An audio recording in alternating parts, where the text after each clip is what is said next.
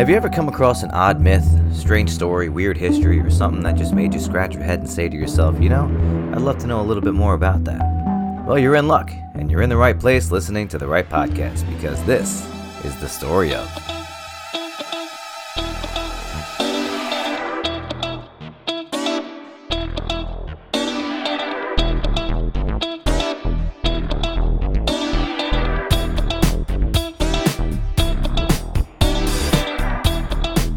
To the next episode of the Story of Podcast. I am Smith.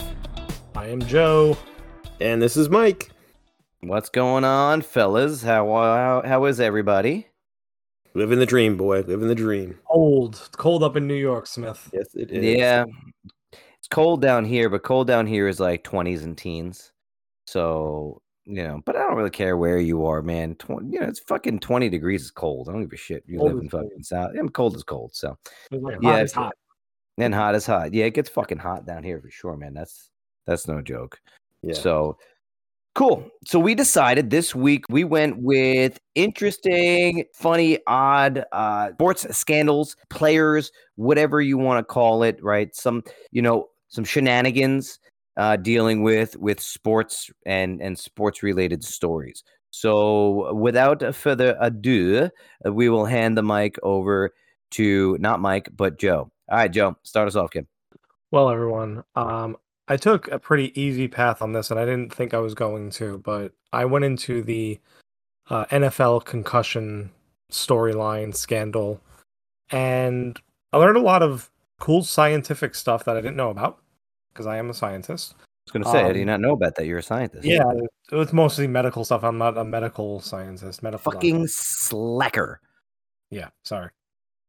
So, teach you a little bit about concussions, a little bit about CTE, chronic traumatic encephalopathy, Mhm. um, but more so, just like what the NFL did and is still doing to just cover. I don't know if they're covering it up or just dismissing it and and just acting like there's no link, there's no correlation to this stuff. It's it's kind of crazy. Uh, and I'm, you know, I'm coming at this. I, I am an NFL fan. I, I love sports. I love watching football. I love playing football. You play football? No, like you know, just play. yeah, he plays like Like- Madden on the on the Xbox, right? No. That's why I accepted playing Like, football. Bro. We're we're all in our forties. None of us are playing football, Joe. What the fuck I are you have a talking part-time about? gig. I didn't tell you guys. I'm like, uh, you know, Science teacher flag football league. play I should, football we say we should No. start a flag football team. Smith, you're gonna have to come up here for it every week. Oh, I can't do it.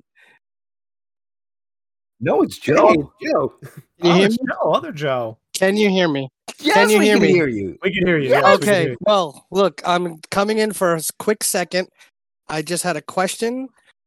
Do you know why you can't hear a pterodactyl go to the bathroom? Because the P is silent. Thanks for ruining the joke, Dan. You're supposed to let me answer it, and it would have been great on the pod to drop it and leave like I have to leave. But I just wanted to pop in and say hello real quick. Um, with that being said, I went on Amazon today. I ordered a chicken and an egg, and I'll let you know who comes first. See you later. That was That was pretty good. That was pretty nice. That was Ladies and gentlemen, Joe. all right. good. Bravo. Joey bravo, bravo. Jo- Joey Camps, uh, continue with your, your flag football league. So let me let me throw a uh, a, a a real big, long time ago throwback for you. Middle school, maybe. That it was Columbus Day, and you called me up, and you're like, "Yo, we're playing football at that empty field on New Horizons by Wellwood Avenue." It's where we always played. Yeah. that? yeah, yeah, yeah, yeah. We always played there. Now it's like a giant, like fucking electrical, uh, yeah, yeah, uh, yeah. plant. Shit, it's fucking horrible. Wait, wait, no, wait. Did you really come down and play? Yeah. I did I think once or twice, but it was funny like as I was researching this and and thinking of the podcast, I was like, "Oh wait. We we played that Oh, football game like once or twice together." We played And we were at playing that. like on Wellwood Avenue. Do you remember Yeah, that? Like yeah, of yeah, course. And if and if Bill was here, Bill and I played at that lot. We called it the lot every fucking lot. weekend. We played there. We called it the lot. It was insane. And when you score a really nice touchdown, cars would drive past and honk at you and then beep beep beep. You know what I mean? Like if you made like a diving catch, it'd be like honk honk, and it was fucking sweet. Wow, Joe played at the lot. That's fucking sweet. Yeah, so it just brought back some memories. I, I thought Yeah, yeah. that's what I meant when I said I like playing football. I playing Oh, football okay. 30 years ago. Yeah, 30 years ago. Fair enough. Fair enough. Gee. Okay. All right. Now we all that, that makes much more sense then. Okay. we know. Continue. Continue, sir. All right. So we all know football, especially, you know, tackle football, the NFL is a pretty violent uh sport and I think we Mm. all enjoy that and we know that there are definitely injuries involved with that. One of the biggest things was concussions. Players were getting concussions very often. It was kind of just part of the game and then they were being thrown back in the game and, and whatever else. In the mid 90s, the NFL themselves set up a committee. It was called the Mild Traumatic Brain Injury Committee, the MTBI. Which is such bullshit because traumatic Well, brain it injury. was mild, injury. right? It was Yeah. the mild traumatic brain injury. So it was their way of saying, "Hey, we have some doctors who work for us, and uh, we're looking into concussions and this and that." And, and this is mid '90s, like I said, 1994. Now the doctors they had working for them were team doctors, and the head of the committee was a rheumatologist. And if you don't know, a rheumatologist is Isn't it arthritis? Arthritis. Yeah. So they had an arthritis doctor heading a committee about concussions. So Hmm. you know, he was a doctor for sure. He, he was, but you know, Clearly they were serious about very you know, serious. yeah, they were clearly serious about this situation. They should have probably just had a podiatrist instead. At Why not a foot- gynecologist? I mean, for real. You Well, know what I mean? would've Get it just that would've been- Well, it gets even better. Like they had some team doctors, but they also had somebody who was just like the equipment manager, and he was on the committee too. oh my god. So yeah, they're taking this really seriously. it's not funny, but it is. I know it's kind of Dead. scary funny, right? Yeah. So they start publishing papers. They they're publishing scientific papers and they're pub- they're publishing them in real journals and they're saying that you know, even though concussions happen, there's really no major problem with it and and players can go back to playing and there's no long-term effects and and this and that. And we have, you know, our, our group of scientists, doctors that say it's okay, so it's okay. Now, the journals they're getting published in are reputable journals, but these journals have ties to the NFL as well. Uh, So- I was gonna say, like, what fucking kind of journals like- are putting that out? Yeah, it's not like you know JAMA or or anything like that. It's the the journal uh, Neurosurgery, whose editor in chief used to work for the New York Giants. So Can I just I just want to pop in there real quick. I just want to just teach you something that I I've learned in my years of science and the things and doing what I do, I've learned to and I was taught in school how to really look at studies and look and see who's funding these studies. Where are these things being published? Um, what are their credentials? All these things come into play. And it, it's even very important with everything that we have going on today in society and everything that was going on with the COVID vaccines and you know people questioning things and everyone became a, a, their own doctor and their own scientist and they're doing their independent research and spoons are sticking to them. I did my own research. Yes, this is the insanity that goes on, and people don't really understand how this is actually being done. And you have, and literally, like I didn't know it. I it had to be taught to me to understand how to understand Mhm. the literature that's being put out there. Yep. Any asshole can fucking publish a paper and say, "Oh, well, I did a study and blah blah blah blah blah." There's all statistics and Yeah. all the important information that goes into those studies, and they're done for a reason to show that there is a st- statistical significant difference in the research that they found. Yeah. Yeah. Not unlike when you are reading a published paper on economics or foreign policy Yep. or domestic policy. It's the same situation. Who's funding it? Is it the Koch brothers that are funding it, right? Is it Yep. big oil that is funding it? Because big oil Right. tends to fund quite a few papers and research papers that talks about how not bad for the environment fossil fuels are. So yeah, you're absolutely right. And then you got to you follow the money, right? Absolutely. Absolutely. That's the, the key is to follow where that money is coming from. And you, when you look and see, you know, any any sort of would you know if you pick up uh, New England Journal of Medicine and you look and e- they give you a disclosure of the people that are in there, where they work, what their credentials are, and if they are being paid by anybody to do that study. It all has to be disclosed in order to kind of validate the study itself. Of course, yeah. So, Reliability. Yeah, Well, Mike, exactly. spoken like a man of science. I appreciate it. I, I actually I have a publication as well. One during when I did research in graduate school, um, in a real journal too. Um, Show off. Yeah, everything Mike's talking about is correct, and and when you go through a publication process, when you go through, um, in, especially in science research, the ethics of disclosing all information, uh, reporting all findings, stuff like that, is really super critical because. You know, there's funding, of course, but really, when it gets down to the science of it, you want other scientists to follow your work. And if you leave information out, you know then then you're misleading people too you're not telling them the other side of the story and, and things like that so Yeah, very true. Can't cast Um, doubt on your own. yeah yeah so yeah it's it's funny because like i said this was a committee. They were md doctors on this committee. That sounds good. They were in a medical journal. That sounds good. Uh, but then you read in, more into it like mike said and you, and you follow the trail and you see like oh wait a second.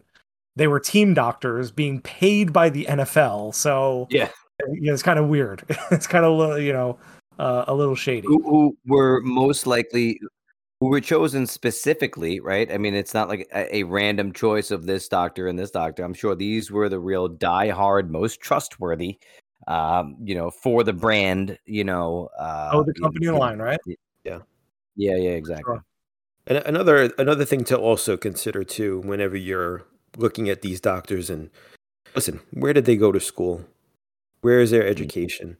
And I always tell people that you know you don't know when you're going to see a healthcare professional. Are you going to see someone that's graduated at the top of their class or the person that graduated at the bottom? Yeah. You don't know. No one's disclosing where they finished. The, the University of American Samoa. you know, people go to school in Grenada to become doctors. Okay, listen, I have no problem with that. There's nothing wrong with it. But there's also a reason why they couldn't get into a medical school here. Yeah, exactly. Said And the same thing with a lot of these doctors that, you know, they finish up med school and they don't go on and do residencies and specialties. There's a reason for that. They end up Yeah. working in walk-in clinics and they're, you know, they're still doctors. Some of them are very good and some of them just they're not. Yeah. So it's just something to also keep in mind. Sorry to No, it's good. It's true. Yeah. And, you know, uh, like I said, I, I'm a man of science myself, so it's good to get this out there because a lot of people don't know this kind of stuff, and they just they just follow a degree. They just say, "Oh, he's got an MD, so I, I know what he, he knows what he's doing. Yeah, he must be smart. He's got a smart, you know? PhD. He knows what he's talking about, and things like that." And it's like, Reminds me of that that old commercial where they were giving away like I don't know some sort of free medicine, and they this lady's like, "It's free. It must be good." And I, I just I always remember that that that commercial. Anyways, continue, Joe. All right. So the NFL says, yes, there's concussions, but no, it's not really a big deal. Let's just move on. Nothing to see here. That in 2002, there was a player named Mike Webster. He played for the Pittsburgh Steelers. Um, he was called Iron Mike Webster. He was a center, and he ends up dying uh, around in the in his 50s, so fairly young. So he's sent to the coroner's office, and they do an autopsy on him. And the doctor assigned that day is this Nigerian doctor named Dr. Bennet Omalu and he just gets the case to do you know do the autopsy he does the, he doesn't know who this guy is because he Will Smith? it was, it will- eventually will smith yep Yes. Okay, just making sure. he's just doing you know Is that uh, pre-slap or? I'm sorry. I got to I got to throw this one in. There's one of my students the other day. They were like, "Yo, Mr. Smith, they're making a Bad Boys 4. and I was like, "Come on, is Chris Rock the bad guy? like, it's got to be the bad guy. You know, it's got to be a revenge flick."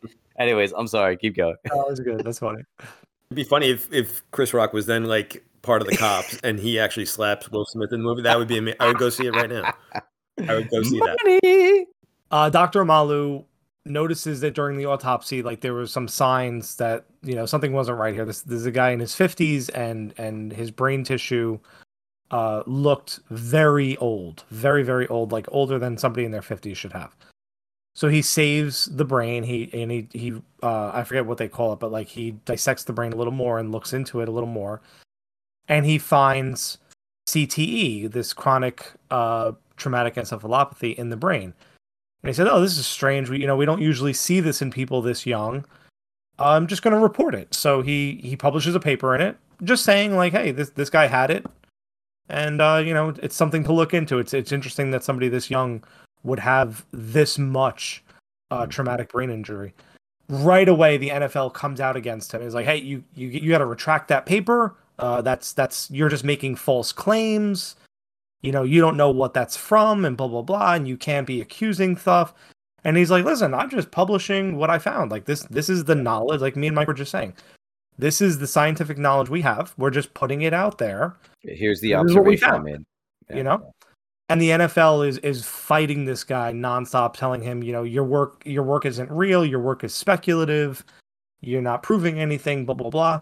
So now the the case starts taking off, and this is the early 2000s now, and they notice more and more former NFL players who have died or uh, from suicide, from uh, or suffering depression and then died, and things like that, and they're dissecting their brains they find more and more cases of CTE. So finally the the link is kind of made that former football players who are dying early and have these symptoms are showing CTE in their autopsies afterwards.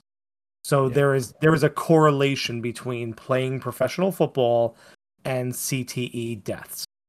And the NFL goes crazy. The NFL says, you know, you're you don't know what you're talking about. This isn't true. Blah blah blah blah. We have our own panel of scientists They've disproved this stuff. Uh, you know, there's other influential factors like they, you know, the players take steroids and the players have an extreme workout routine, and there's so many other things that could cause it. It's not necessarily the football. Mm.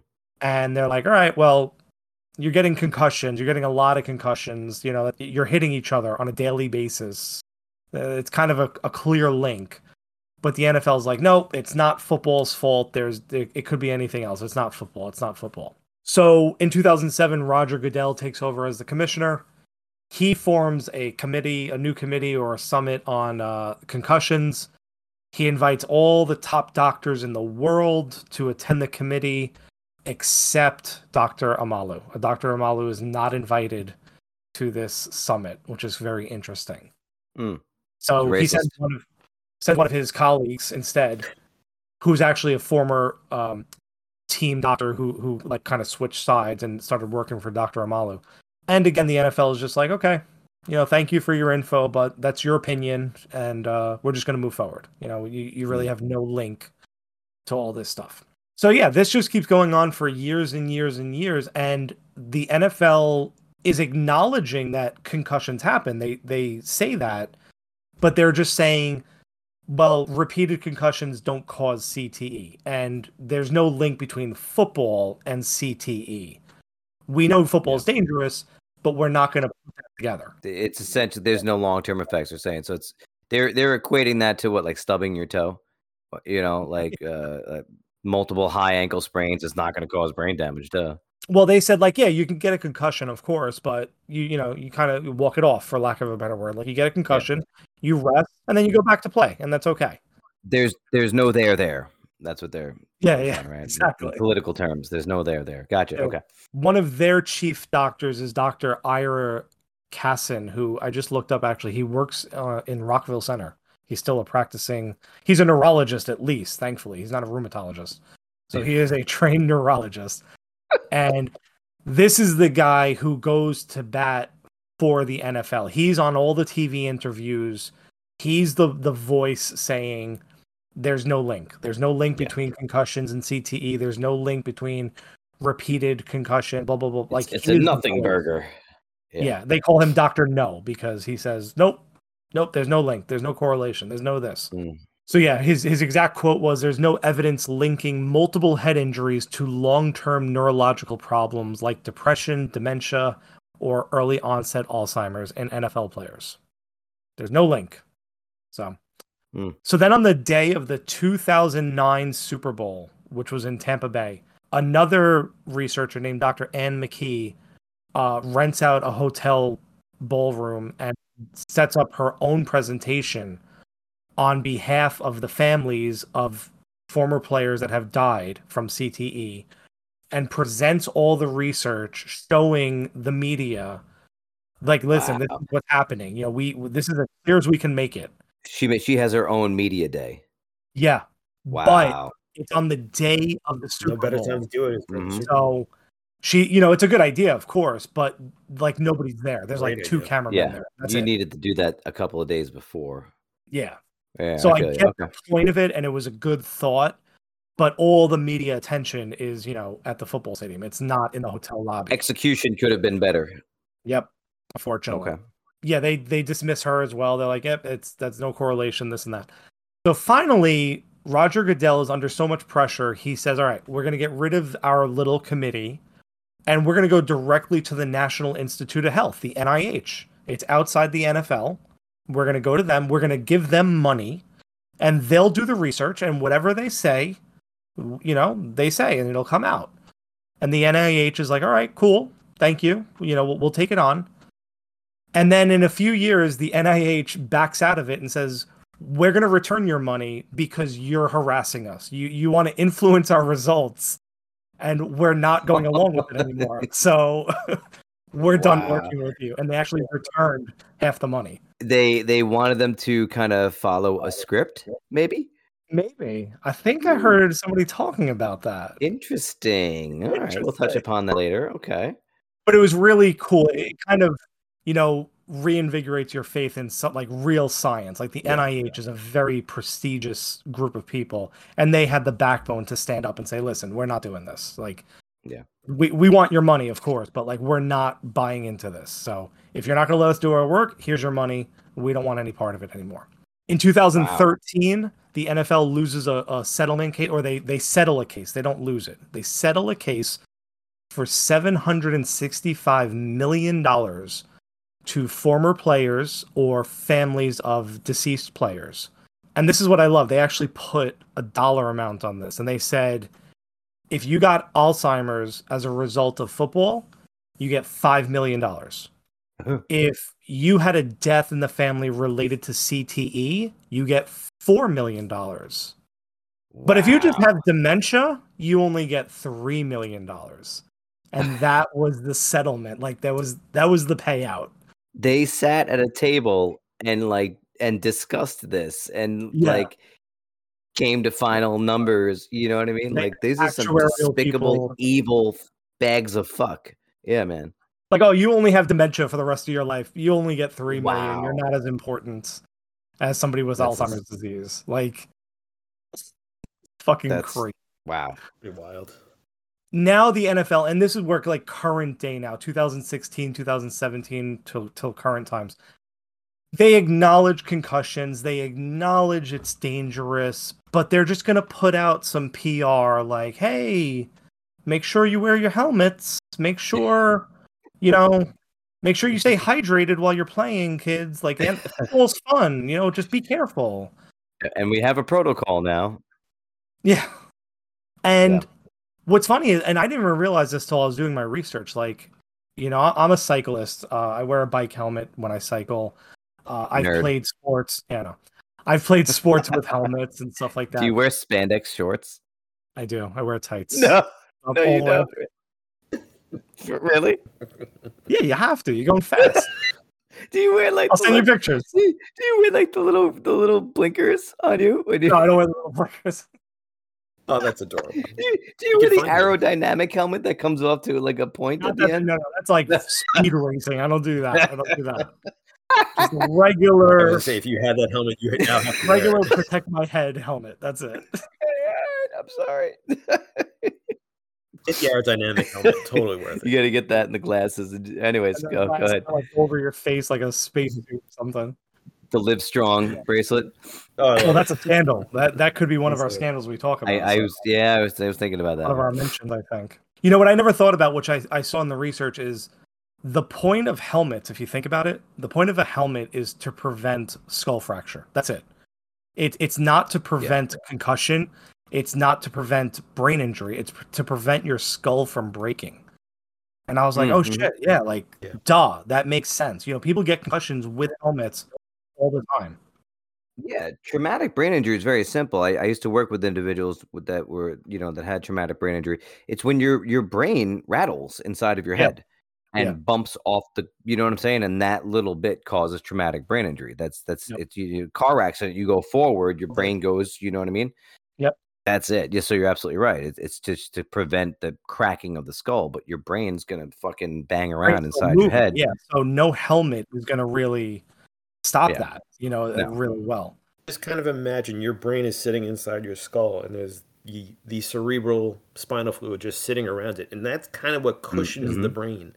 So sudden movements back and forth don't affect it; it's just floating around in there. But once you have those Yeah. hard hits, and that brain is smashing into the front or smashing into the back, you know, you could watch any football game now, and you see a guy take a hit, and you're like, "Ooh, You feel it right through the TV. yeah, you could see it and you're like, wow. Like if you watch the um, the 49ers versus the Eagles right before the Super Bowl, the quarterback when he got tackled, I think is uh, uh was it Johnson? Joe Johnson, I think was the quarterback. He was the backup to Yeah. the backup. He was the fourth string guy. Mhm. And if you see the way he hit the floor, he literally hit the floor and his head popped back up and then bam, right back down. Yeah, bad. Is how you Yeah. get a concussion. Very easy. And I learned a little more. Like uh, we've always been presented that idea with concussions, which is true. Like that that is how they work. But there's also another mechanism about, you know, the brain is is very like jelly, and just the brain moving and stretching, not even hitting your skull, but just the stretching of the brain causes brain injury too. That causes concussions. Hmm. Because like you said, the brain hits like the front of your skull. Well, that's not where a concussion happens. A concussion happens inside the center of the Yeah. brain. Yeah. And they were like, well, how does that happen? Well, because it's stretching the brain as well. Wow. So I learned a lot of that science, which is really cool. But what the NFL does is they're like, all right, we're just gonna, you know, we need new helmets. So let's just throw sixty million dollars at new helmets. So over Hmm. the past few years, you've if you've been watching, you've seen players with Yeah. thicker padding helmets or different designed helmets and blah blah blah. And again, that's great, but it's not going to prevent concussions. It's not going to stop concussions. No. Um, It's not going to stop TBI either. no, or or CTE. Yeah, it, it's Yeah. just throwing. They're like they look good. They're throwing money at Of it. course. They're saying, okay, this is what we're doing. Yeah. but it's not doing anything. You know what I mean? I don't know if you guys had saw. I, I I think it was either today or it was maybe even yesterday. The NFL dropped the stat out there saying that this past season they saw an 18% increase in concussions Jeez. this past season. It, it tells you whatever they're doing is working. really not working. No, then yeah, the helmets are not preventing anything. No. and I, I thought it was it was good because the stat wasn't being handed out by somebody else. The NFL came straight forward and said, "Hey, listen, this is what we found this year. We saw more Yeah. this year," which I kind of give them a little credit for because at least they're Yeah, not trying to yeah, hide yeah. it. I think at this point too, they really shouldn't be. I think now too because of all this negative press. You know, you if you watch a football game every every five minutes, there's a commercial break because oh, it's a concussion protocol. They got to check this guy out. Yeah. So they're checking a lot more now. So yeah, obviously, I think their numbers are going to go up. They're checking for it. When five or ten years ago, they were just like, "Hey, sit down, drink some Gatorade, and then get back out there." They weren't Yeah. checking you. You know what I mean? Take two aspirin and and and Yeah, or here's some adrenaline, shoot them up, and then and then send them back out. It's crazy. So yeah, I, I believe the numbers are true, but I also believe too, like I said, that, that they're looking for it now. So they're it's kind of that PR move, like, hey, Well, you get in front of it. we see it happening, you know. The scary statistic that I'll end with is they they've seen this in NFL players, they've seen this in college football players, they've also seen this in high school football players who have tried God damn. Die. That's that's really really nerve wracking. Like a, a kid 17, 16 years old who who happened to die, and they found CTE in his brain. Wow. It's fucking crazy. It's it's really really sad. Well, it's it's not surprising though because you know nowadays the the current climate and culture of youth sports, you see so much more specialization of sports where a a a kid plays one sport growing up and that's it. You know what I mean? You don't have many multi-athlete sports anymore. You know, you've got the kid that just plays baseball or just plays basketball or just plays football, right? And so year round and and started when they were five and Yeah, and and in baseball, you're starting to see uh, Tommy John surgeries at much younger ages because kids are are you know these showcase pitchers are blowing out their elbows and their shoulders at like 15 years old. You know, there's there's I mean it's insane, but yeah, I understand what you're saying. Yeah, that makes sense.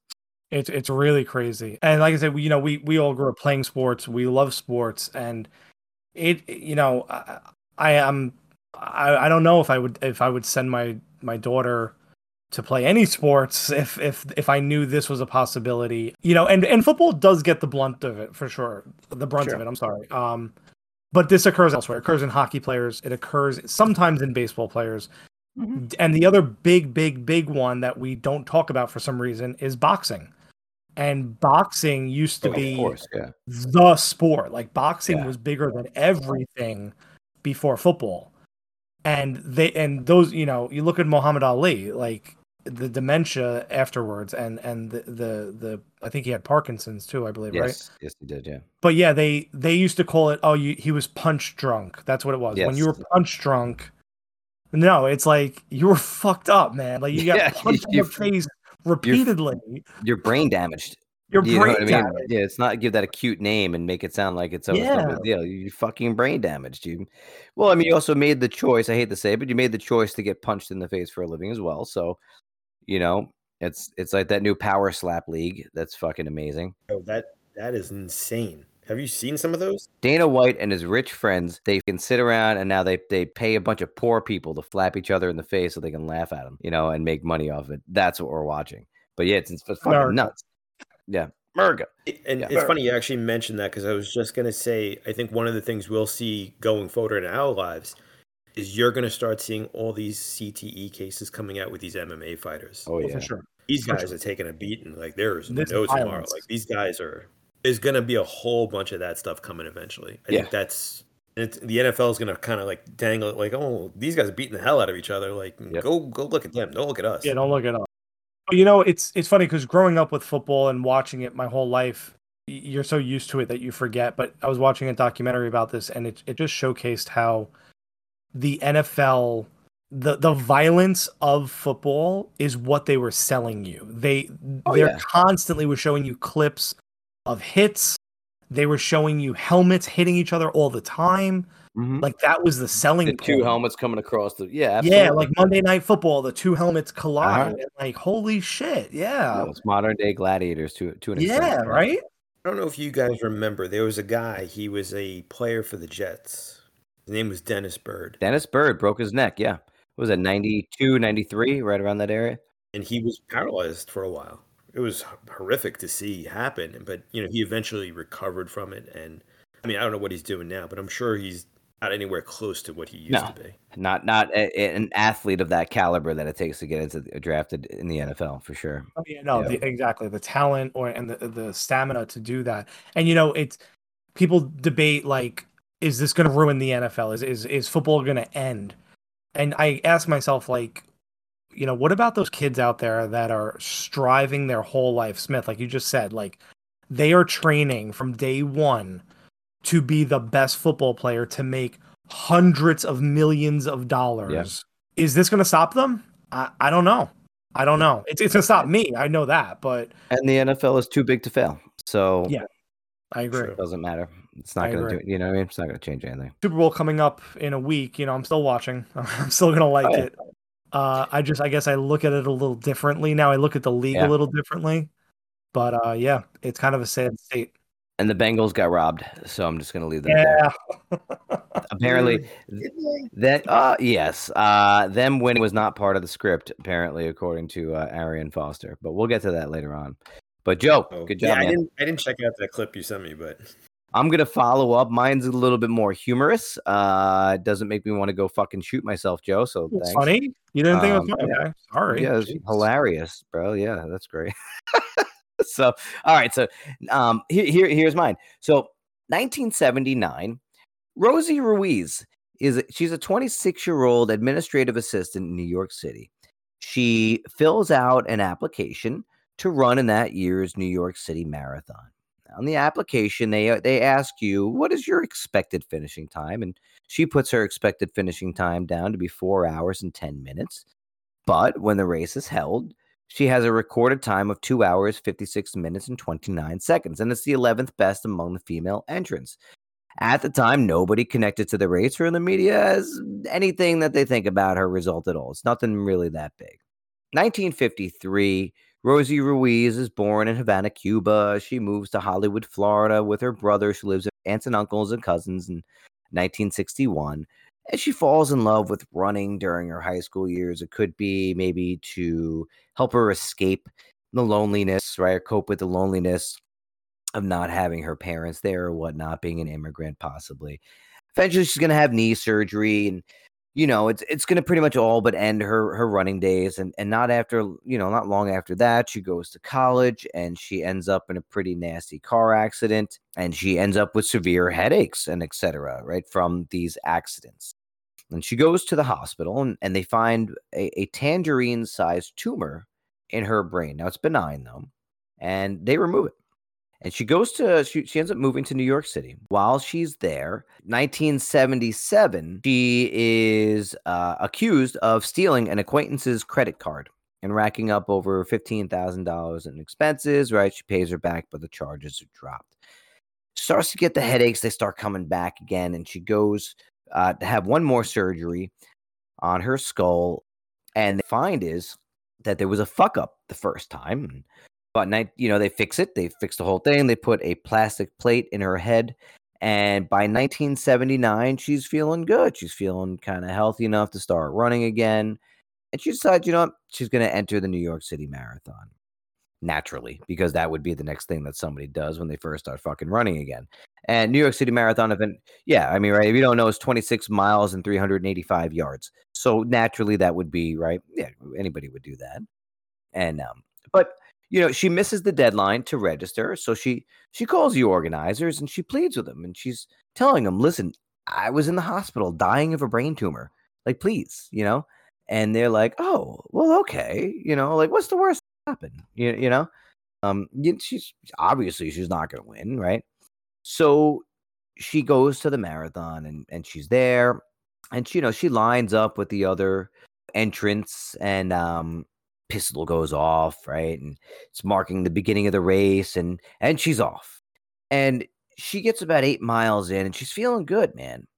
At about mile 10, she realizes something that she's not a fucking marathon runner, right? That's not what she did. She's not good at this, right? So only 10 miles in, that's it. Yeah, right. So, you know, she makes the most obvious move. And what would be the most obvious move? What do you guys think? Go home. Cheat. She cheated. Yeah, she went down an alleyway. She heads for the nearest subway, and uh, she gets on, and she begins to head north towards Central Park, which is where the finish line is. So she's on the train now. Mind you, she's got like the piece of paper on there with the number. You know what I mean? And she's dressed like a fucking runner, and you know she starts talking to another passenger, and her name is Susan Morrow and she happens to be a photographer who is assigned to the marathon. And she's on this subway to also get to Central Park, right? So they're sitting next to each other and uh you know, making small talk. And Ruiz explains that she she hurt her ankle and uh and she's just on her way to the finish line to cheer on the other runners as as they finished. So they walk up together and Ruiz is walking up next to Morrow and she's like holding on to her shoulder and she's limping really bad. And and they get to a certain point and you know, uh, she's like, I'm I'm I'm in, you know, I'm I'm a runner. And Morrow puts her press thing, she's on with the press and and they let her through. And as soon as she gets through, she's like, Look, I'm really hurt. I got I got hurt in the race. And they grab her and they immediately they escort her to the first aid tent. When they get there, they're like, All right, uh, did you finish? And she was like, yeah, yeah, I did. And they were like, okay. And they assigned her a, a finish time of two hours, 56 minutes, and 29 seconds, which places her 11th in the women's division. Okay. So her time is pretty good considering she didn't even finish the race, right? Yeah. But that's pretty fucking good time though. And it's good enough to earn her a spot in the Boston Marathon. So, you know, bam, six months later.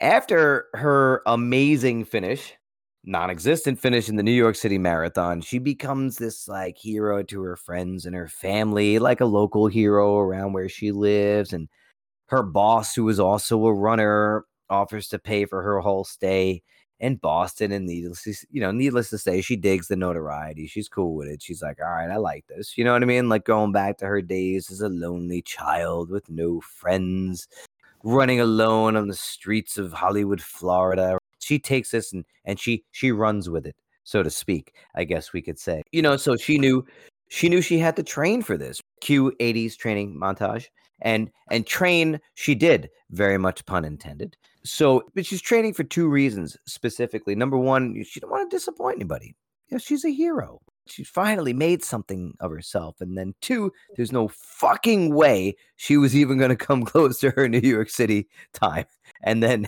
once that happens they all know that she's a fraud the boston marathon is 456 women running that year many of whom are just outright champions in the sport. There are people who are picked to win. And then there's Rosie. And so a few miles in, again, she realizes what does she realize? I'm not a marathon runner. She's not a fucking marathon runner. Rosie's Ruiz instincts take over again. And what does she do? She drops off the route and hides in the woods for an hour. like, oh my God. I just this visual of her just running and just like hitting the ground and rolling into the woods. you know I mean? So she's hiding in the woods for an hour and and she makes her way again to the nearest subway. And she gets on the subway and she rides it for another hour. Now, this time she makes sure that she doesn't really talk to anybody, but she's just riding the subway for an hour over and over again. Now, meanwhile, Jacqueline know, she's a Canadian runner. She's the favorite to win she had already passed the midway point and she had a time check at mile marker 21 and at mile marker 24 and it, the boston marathon is uh, 26 miles and 385 yards same as the new york city marathon everybody's choosing Gareau to win right so then the crowd you know they see the first woman competitor and they're coming around right and they're coming towards the finish line and jacqueline Gareau, who was expected to finish first is not this woman, but who is this woman? It is our friend. It is our friend Rosie. She ends up being the one who's coming towards the finish line first. Her time, two hours, 31 minutes, 56 seconds. She shaves close to 30 minutes off of her time from the New York City Marathon. Now, if anybody knows anything about fucking running competitively, shaving off 30 minutes. Yeah, it's it's pretty good is is fucking miraculous to say the least. And it actually pegs her as the third fastest marathon time for a woman recorded ever. ever. Oh my god. So people immediately obviously started to call bullshit. They're all like looking at this like, who the fuck is this lady? Right? Like, what the fuck? Gareau you know, needless to say, she's a bit shocked, as one would expect. But everybody else is, frankly, including this guy named Bill Rodgers, and he's the men's winner. So Bill goes on record and essentially says, Look, man, I looked at her and I knew some shit was up. Because, first off, she's wearing like a a t-shirt that goes from the shoulder down to the elbows and he's like no professional wears that because who the fuck would run 26 miles in a regular t-shirt number two she's not an athlete. And number three, she's she's not a marathon runner. Like people train all year for this. No, that's that's no, that's not her, right? Yeah, like she rolled off the couch in her pajamas and won the marathon. Exactly. Like it's surprising she she didn't have a pair of flip flops on or something, you know. So Rodgers goes up to Rosie to congratulate her, and he was like, you know, what what were your splits, right? And if anybody uh, doesn't know what they are, that is the time it takes to run each section of the race. And Rosie's answer to Roger is, What are splits? Ugh. None of the runners reported seeing her, especially the ones that uh, had finished the race. So then you have Kathrine Switzer. She unofficially runs the race in 1967, and it actually makes her the second woman to ever finish the race. So Switzer is there at the finish line as a race correspondent, and she interviews Rosie. And I have it here. Switzer says, Have you been doing a lot of heavy intervals?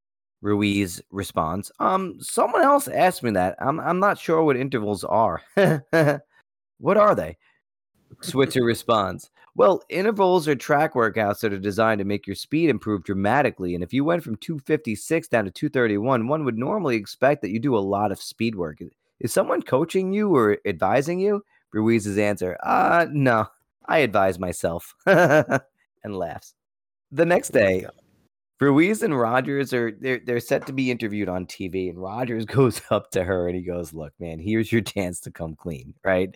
If somebody fucked up or there's anything, you know, any sort of shenanigans happening, like here's your time to to do it." And and then Ruiz just breaks down, starts crying, right? So Rodgers is like, "All right, here comes the confession," and Ruiz is like, "No, I won." And it's tears of rage and doubles down on it and starts yelling at him that he she won. Good for her, man. Good for her. Stick it out. So yeah, she buys into this a hundred percent. So Rodgers is like, oh fuck.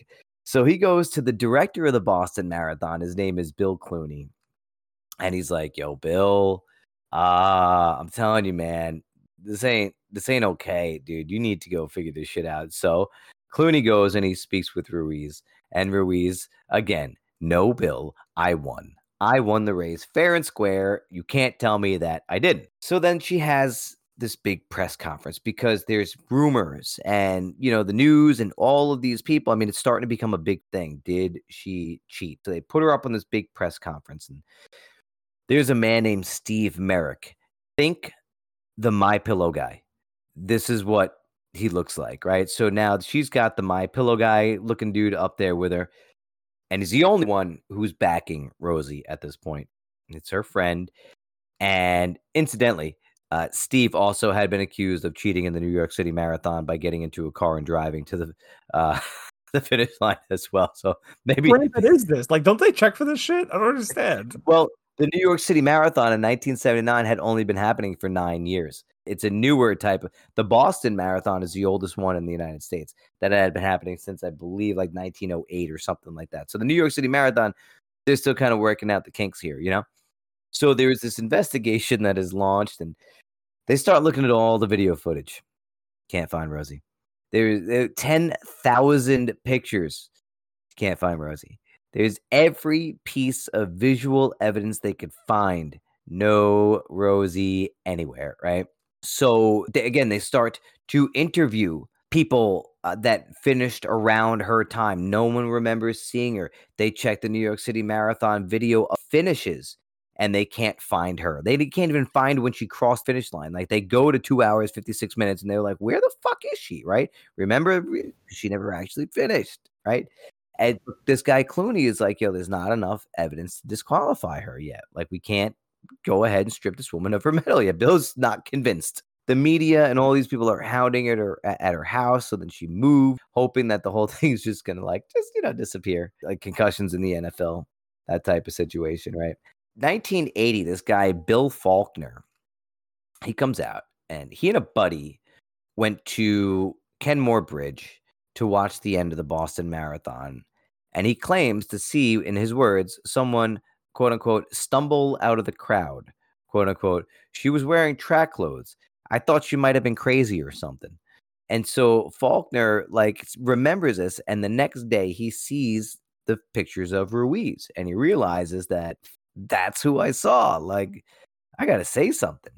Susan Morrow, do you remember her? She's the woman that sat next to on the train. Yeah, yeah. She gets the same kind of thing. And she's like, fuck, I talked to her. Like, what the fuck is happening? At this press conference that she was at, uh, the one where the the my pillow guy vehemently defended and if you watch the video like he's like angrily defending her like he's like he's like the my pillow guy like fucking yelling right and the press is just unmerciful towards her and what does she do? What do you think she do? She triples down. You know what I mean? She just goes right back at them. I won this race. She breaks down in tears. She claims that nobody knew her because she's new. she's not a racing legend. They don't know who I am. I'm new to this sport. Not only that, but they they they got it wrong because they think I'm a man because I have short hair. So when they're looking for me, they don't realize that they saw me, but they just thought it was a man.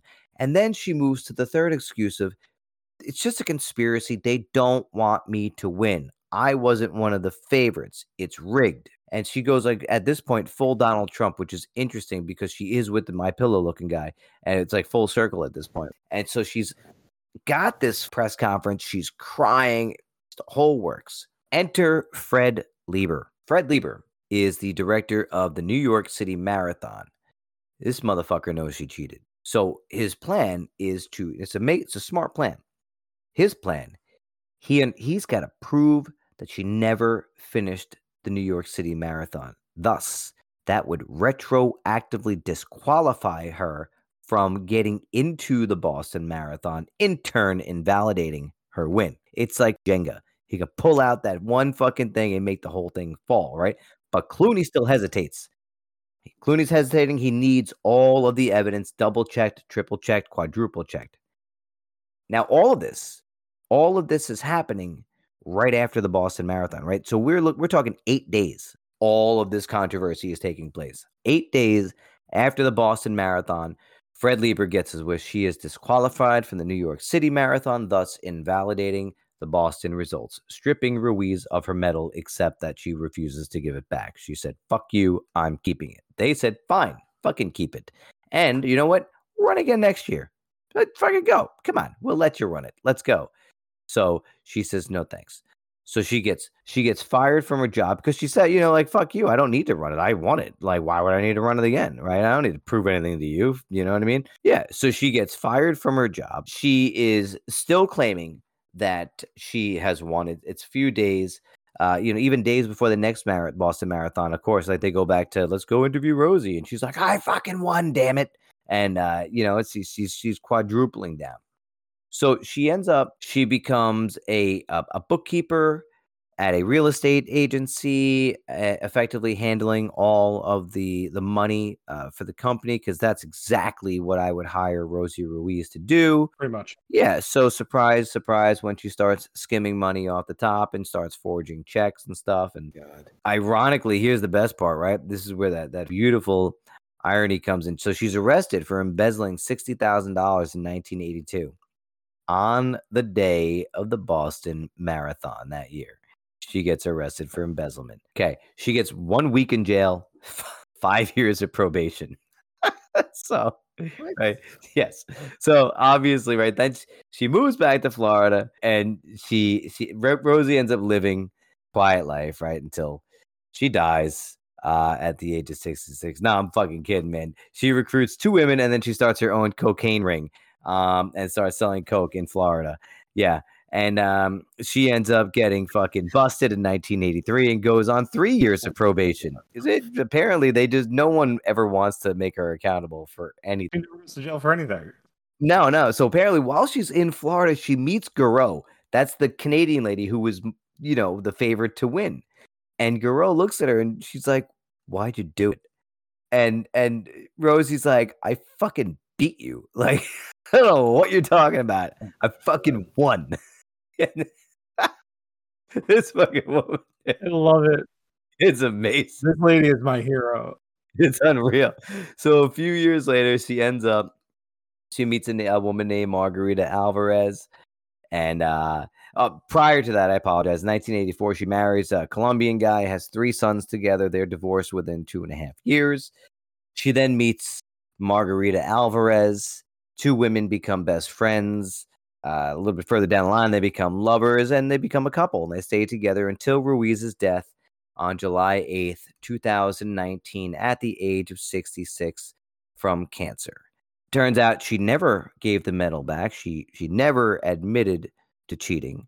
Uh, however, Marek, uh, Steve Marek, that's the My Pillow guy, he eventually admits that she, she she admitted to him that she cheated and that when she jumped out and she finished the Boston Marathon, she actually had no idea that no one had yet to finish. She did not plan on winning, But when she got to the finish line and they're like, "Oh my god, you won!" What was she supposed to say? No, I didn't. You, you know what I mean? Like she just didn't wait long enough, jumped the gun, going back to prior episode, and blew her load way too quick. If she had waited just a little longer, she probably would have gotten away with it. She could have finished like fifth, sixth, seventh, but she got a little overzealous, did not spend enough time in the woods nor on the train, and she finished way too early, breaking records and winning the fucking marathon, which she had not planned on doing at all. And had to stick to it. Yes, that, fellas, is the story of Rosie the Runner Ruiz and the 1979 Boston Marathon. I love That it. is very interesting That is a story. good one. I thought that one was very interesting. Yes, I did. When you when you started and you were talking about it, it reminded me of something. You were talking about you know estimated times and Mm. uh, back in my my training days, going back to my cycling history, I did some triathlons about 10, 12 years ago, and um, the triathlons I did were indoor. Uh, the the swimming portion was indoor in a in an Olympic swimming pool. Okay. the way to do it was you had to report your estimated time on how long it would take you to swim and that's how they would order you to jump in the pool right so i i mean i trained i was like hardcore training so i knew my time and i forget it was maybe five minutes or six minutes for that that length i had to do Yeah. and so I, I positioned myself. But there were these like guys who rolled out of bed. They're like, "Yeah, I, I can do this in four minutes," and they're like in front of me.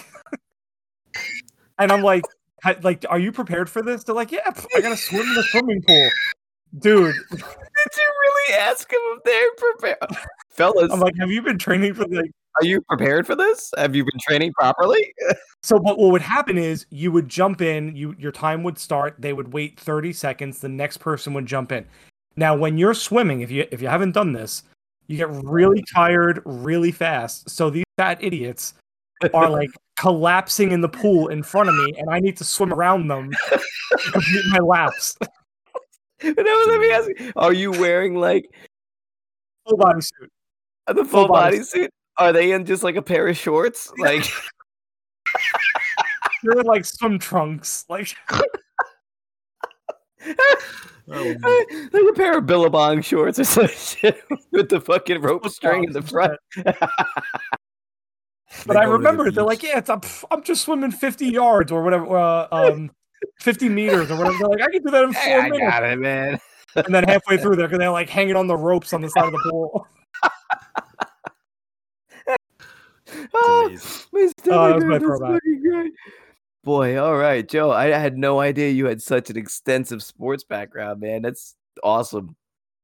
Thank you. Well played. Thank you, thank you. Now, Joe, am I if I'm not mistaken, you played lacrosse in high school, correct? I did play lacrosse in high school, yeah, until junior year, I believe. I I actually stopped right as I got on varsity. I said, you know what? All these guys on this team, I'm not gonna name names, but I was like, ah, nah, I don't want to be part of this anymore. Mm, I can imagine. I think I know know. exactly who you're talking about. I think you do, yeah. Since we were in the same grade in the same school, I think you know who I'm talking. about. Yeah, I know who you're talking about. Yeah, yeah. Mm-hmm. Yes, That's when I got yes, more into they- music instead. So Yeah. All right, Mister uh, Mister Doctor Mike, you are up, sir. So, I'm gonna. This, this may be a bit of an education for you, depending on your knowledge of the sport. Um, so I don't know about you guys, but I had recently got into uh, Formula One racing. No, not me. not my thing, but okay. You know, I said the same thing. I was like, I don't get it. You're just fucking driving around. Like, what's so cool about it? Then I started getting into it, and what I got into about it was the fact that these guys weren't just driving in a fucking circle to start. So this isn't NASCAR. It's not NASCAR. Yeah, These guys have these are actual courses. not only just courses, but there's points in which during their season they literally shut down cities, and these guys are driving through the streets. Yeah, I've seen yes, like in like the Middle East and shit, and, and like Morocco and stuff. The, the the most famous one of all is in Monaco. Monaco, that's yeah, the Monaco GP. Dude, if you've ever watched the race, like to see these guys flying in these cars through the city, you're like, yo, this is just so cool. Mm. And the turnout is star studded. Whole cities shut down. You have yachts and boats all over. People are just everywhere. And it's a really amazing thing just to see. With doing that, I was like, you know what, man? I'm going to go a little bit different. I said, I'm going to do a Formula One story. I don't know how much you guys know about racing, so at any point, if you have questions, I'll try my best to answer. I am not not the best at it. I'm still kind of new getting into it, but Okay. I just find myself just like in awe of watching these guys and the performance and the training. Get a chance on Netflix. There's a series, Drive to Survive. It shows you these guys behind the scenes and the things that are going on, and you know the cutthroat attitude with some of these guys, and there's a lot of really interesting stories that come out of this. And obviously, the other thing behind it too is there's a lot of money in this racing. Yeah. This is not a poor man's race. This is multi-billion dollar companies going crazy. Jesus. Um, the story I chose was called Spygate, and Spygate was the beginning. So there's couple of guys that were really involved with it at the time. So I don't know if you've heard of this racer before, but his name is Michael Schumacher. Yeah. hmm Everybody knows the name Michael Schumacher. He was an amazing, amazing driver. No, but he, actually got into. I think he was in a skiing accident. That's He's- what it was. He got fucked up. I Yeah. thought. It. Okay, I got you. Yeah, so he uh oh yeah, I, he's got some trip. he's got some issues. I know the whole extent of how severe. Serious CTE. Yeah. Probably. Maybe going full circle CTE. The guy um who's the centerpiece of this whole thing is a man by Nigel Stepney. And Nigel Stepney was the chief mechanic at Ferrari during the years in which Michael Schumacher had won five consecutive world championships. Mm. And the things that go into winning championships. So there's two different types of champions that are determined each year. Every year it's determined by the drivers. The drivers have their separate championship. Then there's the Constructors' Cup. The Constructors' Cup is for each team, they have two drivers. Whatever their point total is they get for the race, it's a combined score for the team. Okay. And the whole point behind it is if your team is winning, one, you're going to get more sponsors. And two, at the end of the day, you're getting more money. It's just how it works. Everyone's Okay. getting paid out for being successful. You have a guy like Michael Schumacher who now has won five consecutive championships. He is dominating Yeah. the sport. It's not something you really ever hear of a guy ever winning that many titles in a row. Mm. In his career, he winds up winning seven world titles, and he is tied for all time with the most championship wins. Damn. Yeah. So it tells you just how good of a guy he really, really was. Yeah. So getting back to our main character, Nigel Stepney. So he was the uh, chief mechanic at Ferrari during those times. And then in 2006, season had just come to an end. The um, the technical director of the team is a guy by the name of Ross Brawn. He decides that he's going to go out on sabbatical. He's taking a break from the sport. He's probably just a little spent. Mhm. Schumacher decides, you know what? I think I'm done. Takes himself out. He decides he's going to retire. Oh, so Stepney's like, well, you know what? This is my time to shine. No one else is in my way. I've been part of this elite group of guys that have just been so successful for so long. I want to take over. I want to be the main guy. I want to be the technical director now. Okay. So he winds up going for the job, goes for the interview. He gets denied. The reasons behind why he was really denied was the fact that you're talking about Ferrari. Ferrari is obviously an Italian based team. Yeah. Most of those main positions are always held, By fortunately, Italians. hmm He being an Englishman. Is also the fact that he was a mechanic. And in order to have that position, you need an engineering degree. Technically, not even qualified for the job. Yeah. Winds up getting denied. And obviously, he felt hurt. Yeah. It's slighted. Yeah, I mean, listen, you've you've won championships. You've shown them that you are this guy that is a, a main integral, could be going forward. After he gets denied the position, he um he does an interview with um I think it's Autosport, and he pretty much discusses how he wasn't happy with team. He wasn't satisfied with his position hmm and he um, he wanted to move forward in his career. And he said that obviously, if an opportunity opens somewhere else, he may be interested in it. But Ferrari obviously hears all this. And Ferrari's like, "Fuck this guy! You you're gonna badmouth us." Yeah. They wind up demoting him, so he winds up becoming their chief from chief mechanic. He now goes to a position of the head of performance development, essentially pulling him out of the garage on the racetrack and kind of putting him back at the factory to work. Wow. Obviously, he, he gets pissed. He's like, "I don't deserve this." hmm So then we now fast forward to this. That interview happens in February. Now we'll fast forward to the Monaco Grand Prix, the one we were talking about before. The day before the race, and they notice that there's some white powder found in and around the fuel tank for the Ferrari car. Well, obviously, you know, people are like, "What the fuck is this?" Cocaine. Could you imagine? That's how it was going They go back, they look at the tape. Obviously, listen, you, you're a multi million dollar company. You're going to keep an eye on your vehicles that are worth a lot of money. Yeah, money. of course. Yeah. They go back, they check the tape, and they see Stepney kind of lingering around, being very suspicious, kind of looking around. They then have the cops pretty much lock down the whole facility and they searched everybody. What do they find?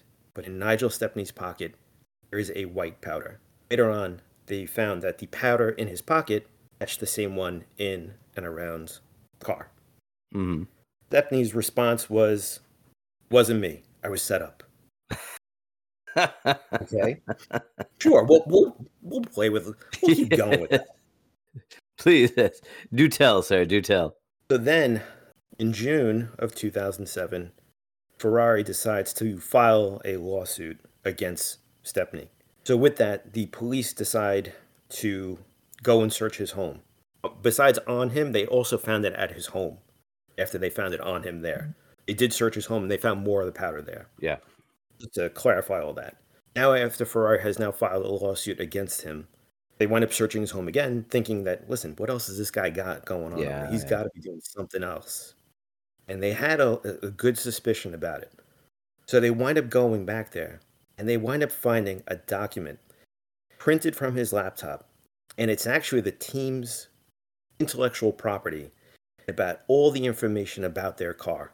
Ooh. So not only they find this, they actually were just not happy. And there's a lot, there's a lot that goes into it because it, it gets even more interesting the fact that they've now found this document there. So we're like, okay, why? Why do you why did you print this? It's 780 page document. Why is it printed? He's gonna sell that shit. So officially on July 3rd, he is fired from Ferrari because of this. On July 10th, Ferrari announces that they are having a um, a court hearing with another guy by the name of Michael Coughlan. Now, Michael Coughlan was the team director at McLaren, Mm. who is Ferrari's major rival at that moment in time. These two teams are just going at it. So, the Ferrari requests obviously an affidavit from this guy. Listen, we know you're somewhat involved with this. Something's going on, but they don't know what. So it winds up happening, and we wind up finding out a few days prior to them actually requesting that affidavit. This woman walks into a copy shop, copy, photocopy, not a coffee, Yeah, yeah. copy shop, and says to the guy, Listen, I have this document. I need it put onto a CD. The guy was like, Yeah, no problem. Didn't think anything of it. Was this document 700 something pages long? Oh, wait. I'm curious. On five CDs. So the guy doesn't think anything of it until he brings it behind and starts working on it. And he realizes the bottom logo in the right hand corner is the Ferrari emblem. Mm. So then he looks at the thing, at the paper, and he's like, Who is this woman? Why does she have this document? So he does a Google search, finds out her name. Her name, because it's on the paperwork for the copy, her name is Trudy Coughlan. Who's Trudy Coughlan? Well, just so happens her husband, team director at McLaren McLaren. Who is right down the road from where the co- where the copy shop is. The guy ah. working at the copy shop. This is where it gets real interesting.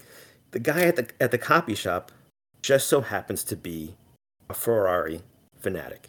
So what does he do? He literally goes online, Google searches who's the who's in charge, who's the main guy over at Ferrari. I'd like to talk to Mr. Ferrari, sir. The, the, the guy that's in charge is by name of Stefano Domenicali. So then it's now brought to the attention that, hey, someone has got your information in my copy shop right now. right now. I'm holding it. After that happens, is when they said, Well, listen, Ferrari's like, Well, we want an affidavit. We want to know your story. What's your story?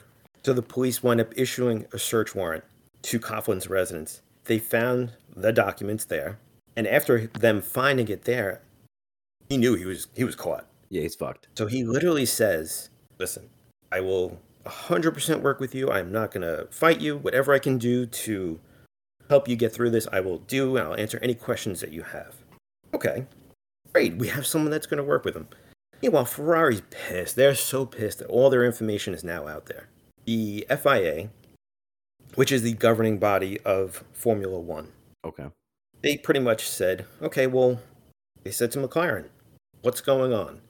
McLaren says, well, we're we're going to perform an internal investigation to determine if any of this information has actually been used, or if anybody had knowledge of the information. we'll police ourselves. Don't worry. Exactly. So, sure enough, nope, nobody knows anything about it. No We're all clear, heard anything. guys. No, yep, everyone's good here. no problems. Sounds like the NFL too. Sounds like the NFL and their CTE protocols. Yes, exactly. Because there was no way of tying McLaren to the information that was in these documents, they pretty much said, well, listen, we can't do anything. We Mm. can't prove that they knew about it or not because there's nothing there that says that they did. They didn't Yeah. make any information, you know, known about what was being done in the cars. They said there's nothing we could do. Ferrari's just fucking pissed. They're like, this is insane. Let's fast forward a little bit. So on August 1st, the team director over at uh, one of the top guys over at um, McLaren by the name of Ron Dennis and accuses Ferrari of cheating at the first race of the year. So Ferrari's like, what? What do you mean? So apparently, Stepney and Coughlan have been friends. A lot of these guys all know each other. Yeah. Stepney actually emailed Coughlan and said to him about a mechanism that was in the Ferrari car that didn't match the FIA regulations. And essentially, Ferrari was technically cheating. But the only way you would know that is if you had the manual. So Ferrari was still pissed. They were just like, they're losing their shit. Just when you think that it's about to fizzle out and there's no way to tie it all together, there is a the Hungarian Grand Prix, which is a few days after that all happened. So there's a young driver, it's his rookie season, and his name is Lewis Hamilton. And if you know anything about Lewis Hamilton right now, he is probably one of the most dominating guys in the sport right now. This was his rookie season. And he was having Mm. a season like no one has ever seen this guy was coming on to the scene like who is this kid and how is he so good Yeah. you wind up learning at this point now we're in 2022 lewis hamilton has won seven world championships he has matched Jesus. what michael schumacher has done nobody else just those two guys are tied for the most wins of all time so it just tells you how good of a guy this actually Yeah. was That's such a young and where age. he started with his career And who does he race for? at this point in time he was racing for mclaren Okay. Okay. he won a lot he won all of his championships with mercedes Okay. Fucking traitor. So we're going into qualifying. Do you guys understand? You know what qualifying is by any chance? Nope. Somewhat. Not a clue. Joe, back in your, your racing days, you you know. Used to be a race car driver. I don't know if I told you.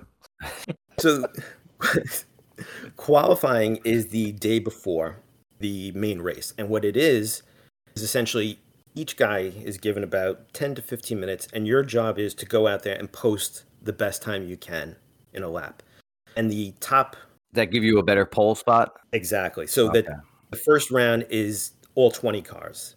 Whoever has the five lowest times, they automatically drop out.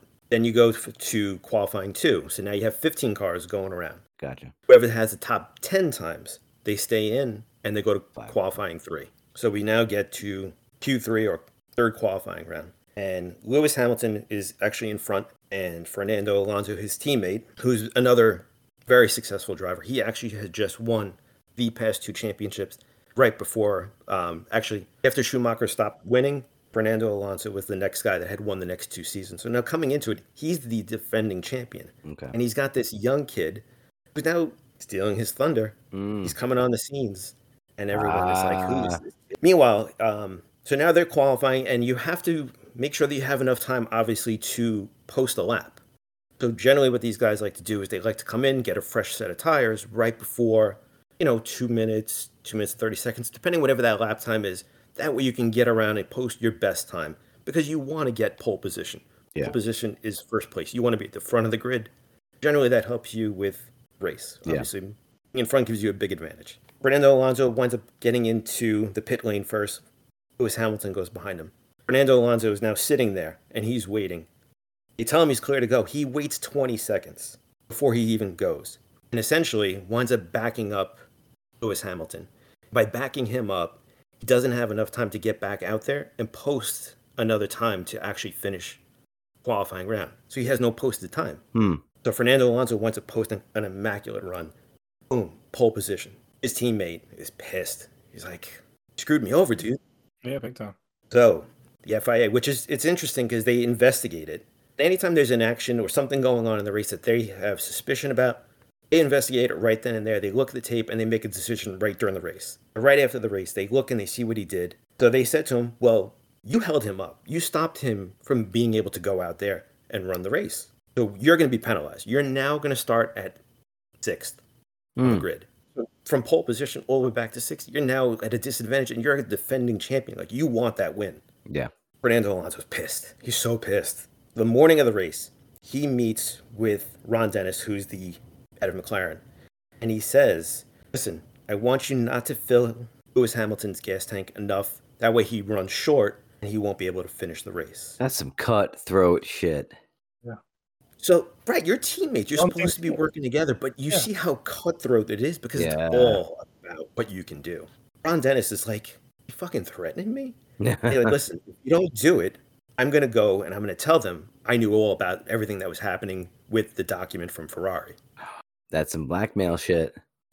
It is. Full circle. So Ron Dennis goes to the head of the the governing body and says, "Listen, he just threatened me with this and that." And the guy was just like, "There's nothing I can do."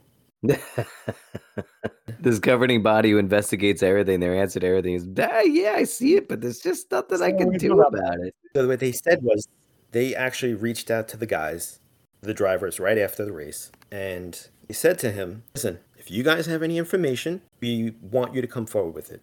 If you don't come forward with it, you will be penalized. If you come forward, we won't bother you." Yeah. So the guys, so there's two main drivers, then you have a backup driver. And sure enough, Fernando Alonso comes forward with all this information. And there is the backup driver. They literally had a conversation that was actually from the two drivers. This is an actual message from one driver to the other. And he said, All the information from, Fer- from Ferrari is very reliable, and it comes from Nigel Stepney, their former chief mechanic. I don't know what he uh, what post he holds now, but he's the same person that told us in Australia about Kimi Räikkönen, who was the driver for Ferrari at the time, hmm stopping at lap 18. He's very friendly with Michael Coughlan, our chief designer. So Hmm. it's all there, it's There's the all- just- name. all confirmed. That the cheating and everybody Yeah, and his wife connected with the with the papers. Then that makes sense. Then Right. So wow. the FIA, they're very quick about making up their mind. They know exactly exactly how they're going to handle this. So all this stuff was reported to them on September 5th. There was a total of 288 text messages and 35 phone calls between Coughlan and Stepney that they had gathered from everybody. So long story short, this is how it ends. September 13th. Mind you, eight days. It's all it took for them to figure out how to solve the problem. hmm They literally said to McLaren, "You guys are disqualified the entire season. Wow. Your points are removed. You guys cannot win the constructors championship. But your drivers were very nice and they worked with us. They gave us all the information that we needed. These drivers can continue to compete for the drivers hmm championship. Okay, at least it's still a win for the guys. Who would then most likely be fired? Claren, wouldn't they? Like, you know what I mean? But, you, but then you're you're now going after these guys, and the only thing they were doing was just being honest. Yeah, yeah, yeah. Okay. But not only were they were now removed from the constructors championship, McLaren is actually hit with the largest fine in professional sports history of a one hundred million dollar fine, Wow. Wow. That's a good statistic. largest ever. That's fucking crazy. When was this? 2007, 2008? 2007. 2007. Okay. Damn. And it was just for that season. Yes. Now, do you know like the next season they were allowed into the Constructors Cup? Did they win? I think what happened was they were, I don't know the exact thing if they were able to compete the following year because they weren't sure if the information that they had now gotten Yeah. could have used in their car going forward. Because Yeah. even as the season starts, okay, so we actually, today was the first day that the first car for the new season has just come out. Car is done. It will make adjustments on the car throughout the season, but at the end of the day, with Formula One, the reason they call it Formula One is there is one formula that all the teams have to follow and have to meet this criteria. So it's Gotcha. then your own variations of that formula. Okay. And essentially, once rules are made, they start working really for the next car. It, it takes them so long to build these cars Yeah. and run all the testing, and that's where all the money goes into is putting it back into the car. R and D and all that shit. Okay. Exactly. So now, it, you know, being hit with that fine, not being able to win any money, it's a huge blow to the team. Yeah. So now we go to the last race of the year. Lewis Hamilton is, I think he was in the lead. Right behind him was Fernando Alonso. Lewis Hamilton had to finish fifth or above in order to win the championship in his rookie season. Wow. The driver for Ferrari, his name is Kimi Raikkonen, was in third. Going to the last race of the year. Lewis Hamilton has an issue with the car. He winds up, I think, retiring from the race. No, actually, no. I think he finished like se- like seventh or eighth. Boom, he couldn't win. Finishes with 109 points for the hmm. season. Fernando Alonso finishes third. He finishes with 109 points on the season. Tied his teammate. Yeah. Kimi Raikkonen winds up winning the race. Gets the most points. Finishes the season 110 points. Oh, he beat him by one. One point. Damn. But at the end of the day, Ferrari wins the Drivers' Cup. And they automatically win the Constructors' Cup because McLaren was so far ahead. Being removed, Ferrari won it all. We didn't want it all anyway. Wow. Wow. There's the karma behind it all. Bravo. That's cool wow. That is a very fucking cool ending. story. I man. like that. I hope you can appreciate it, even though you're not a, a racing fan. And listen, man, I was not at all. I didn't Yeah. understand it. Mhm. and you start reading this shit, and you're like, yo, man, this is this is like amazing stuff, and it's That it's is so some- cool to watch. Seriously, some back room, back fucking back alley Yeah. shit right there. You like you think of a team, and you have these people fucking backstabbing each other, threatening each other, Yeah. and Yeah. So to this day, Fernando Alonso is still racing. Um, Lewis Hamilton still racing. These two men to this day hate each other. they despise each other. There's been, I mean, even this past season, I remember they were getting into it on, on the track at times, and you could see when they're going at each other, and they're like, like, oh, dude, you're like you're just cringing. You're like, oh, dude, just don't end up in a wall or something, man. Like when you watch these races and you see these guys fighting for position, it's it's intense because the slightest move, or if that wheel drags the wrong way, boom, someone's flying right past you. yeah, Yeah. If you get a chance, check out the Netflix show. It will definitely explain things a lot better about the sport. I hope you do because to me, it really opened my eyes a lot to it. And I honestly, I love it. Right That's, behind football at this point. that's fucking cool. very cool. All right, not bad. All right, so can we get a a few uh, honorable mentions real quick? Um, I'll start us off. 2000 Spanish Paralympic scandal. Uh, anybody come across this? No, I did. I originally was going to start doing that. I was like, that's an interesting one. And then I came across the Formula One. So, Mike, you came I was like- across this then? it did. I started reading into it. I'm like, really? I'm like, people are cheating at that? Yes, they uh Spain put together a a basketball team and entered them into the Paralympics and played other countries' intellectually handicapped basketball teams and Spain beat the shit out of all of them with non developmentally disabled individuals and just fucking cheated at the fucking Paralympics. oh my god, That's fucking unbelievable. And uh, the quote unquote this the scandal broke in November 2000 when Carlos Ribagorda, a member of Spain's gold winning medal gold medal winning intellectually handicapped basketball team in Sydney, claimed that he and other athletes in categories such as track and field, table tennis, and swimming they were not mentally deficient. not only was it just the basketball team, but there was multiple sports that uh, they they cheated in, and so it's almost like the movie The Ringer, uh, with with Johnny Knoxville. It's like Yeah. pretty pretty fucking similar to that. So way to go, you fucking scumbags! Uh, the Spanish pa- pa- Paralympic fucking games in 2000. That's one. Um, yeah. So very very briefly, uh, Mike, you got a brief uh, honorable mention? I do. You know, and in this one, I was I started going after some of the individuals that I remember reading about um, when I was a kid, and being a Yankee fan, I always was very intrigued by the players. And then it's like you hear some stories, and you're like, is this really true? So the, the first one I got was a man by the name of Luis Polonia. Yes, he played for the Yankees. Yes, yes, he was a uh, leadoff man. Was well known. He played. Uh, let's see, he was in the league from '87 to 2000. Mm-hmm. 13 year career in professional sports. Yep. Won two championships. Um, so in 1989, he was actually found guilty of having sexual intercourse with an underage girl. Oh no. Yeah. He said, I made a mistake and I'm really sorry for it. This is this Damn, tells you also Luis. how far we've really come as a society.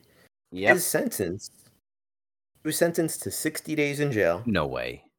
and had to pay a fine of $1,500. What Okay. Are you? This is in the U.S. Wow! Wow! Wow! Wow! Wow! Wow! That's on. Athlete. So, yeah. Milwaukee County judge then ordered him to pay a fine of ten thousand dollars. That Oh, was it. okay. And the girl was fifteen years old. Jesus fucking Christ! Mm. That's insane. I was like, Wow. fuck. Like, Yeah, never heard that part of the story. yeah, yeah. I was like, wow. I'm like, that's some dark, dark stuff. I remembered him from when I was a kid watching the Yankees, and they were terrible back in the day. So, all right, I got I got a baseball one. Uh, you've got July fifteenth, nineteen ninety four. He is uh, Albert Belle is playing, uh, and he's he he gets challenged by the White Sox manager Gene Lamont, who had been tipped off that Albert Albert Belle is using a corked bat, right? So they call over the umps, they grab it, right? They confiscate the the bat and they lock it away to be inspected later on. Okay. Now the Indians, they know Albert Belle's bat is corked, right? So there's they're fucked. Right? They know he's fucked, and there's no way for him to escape punishment if the bat is examined. So what do they do? They go to the bullpen. They bring in the righty, Jason Grimsley. He is their leaf pitcher. They say, Yo, Grimsley, we need you to go get that fucking bat.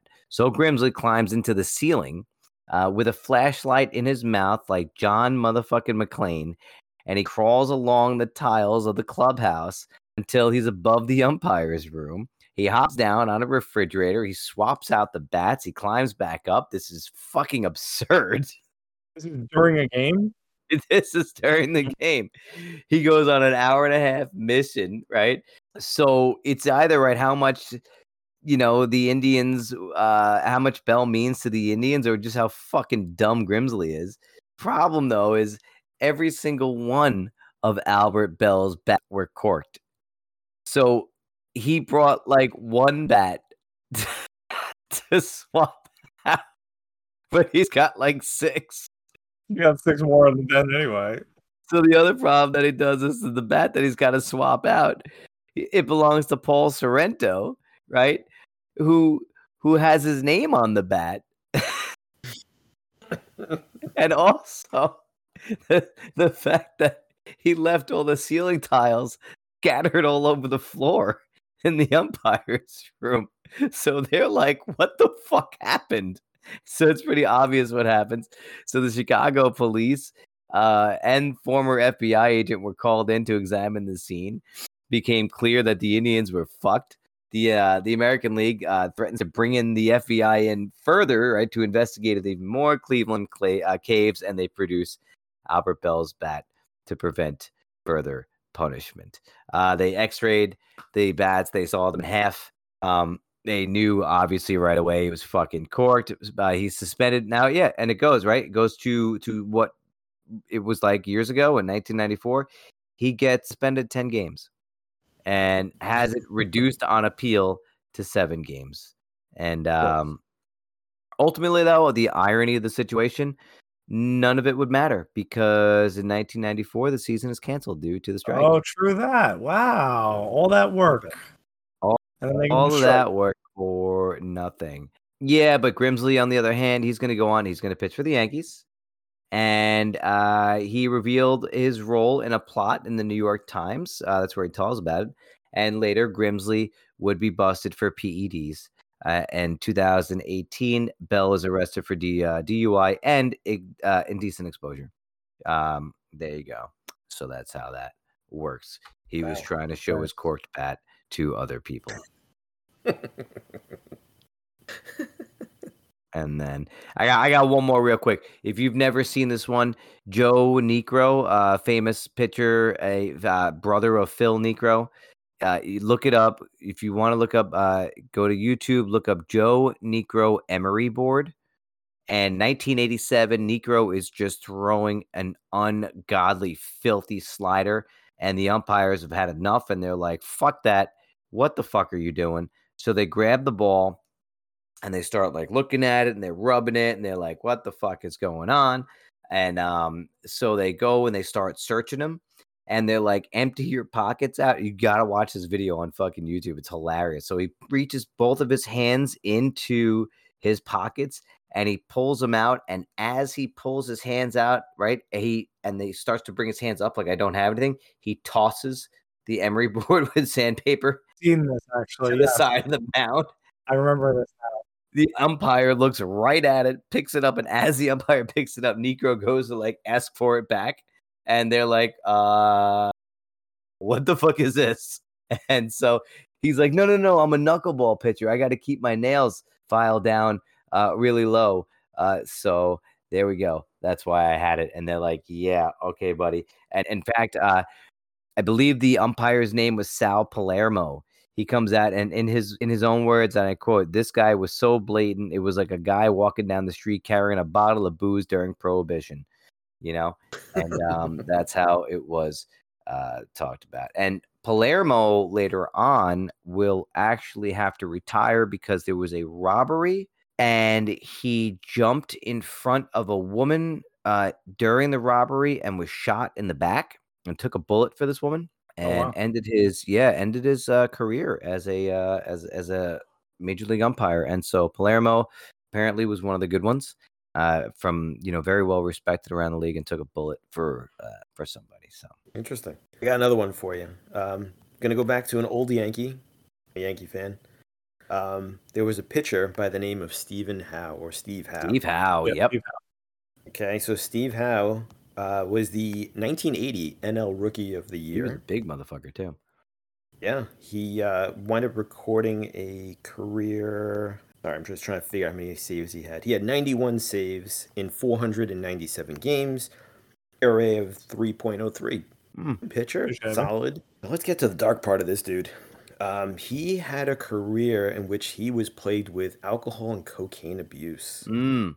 Um, he was in a substance clinic in 1983, had relapsed, relapsed, and actually was suspended the entire 1984 season. In his total of 17 years in MLB, he was suspended seven times. Wow. And I, I feel like that has to be a record of some sort. Yeah, that's was just like, Jesus seven Christ. times.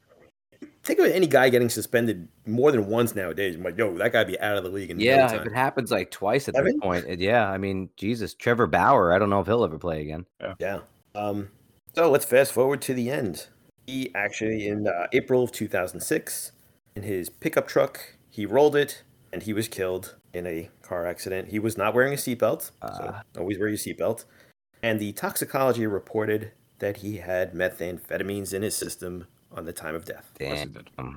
On uh, on that note, um, this one's not much of a scandal, but it's a pretty fucking awesome story. Doc Ellis. I don't know if anybody's familiar with Doc Ellis. He was a pitcher. And on June 12th, 1970, Doc Ellis throws a no no. And if you don't know what a no no is, it is a no hitter. He goes on uh, later to tell the story about the no no and how he was on quite a bit of LSD and threw a perfect. Uh, I'm sorry, a no hitter uh, on acid. Um, and if you haven't ever checked it out, again, go to YouTube, type in Doc Ellis No No, and they actually have uh, it's it's all animated, like in a cartoon version of it, and it's narrated by Doc Ellis, and it's fucking amazing. It's absolutely hilarious. That's one of those great baseball lores that like you Yeah. uh, you're like, is that real? And it was real. Yes, and apparently the made uh, MLB has the only recording of that game, and they have sealed it in a vault and will not let anybody see it. Uh, because I mean, apparently, if you're watching it, I mean, if you know anything about LSD, you know when someone's on acid, and uh, yeah, it's apparently it's pretty obvious. Like Doc tells the story, he's like, I threw the ball like four feet in front of me and it bounced. I was bouncing the ball like three feet in front of the plate. I didn't know what was happening. I couldn't see the faces. I didn't know what was happening.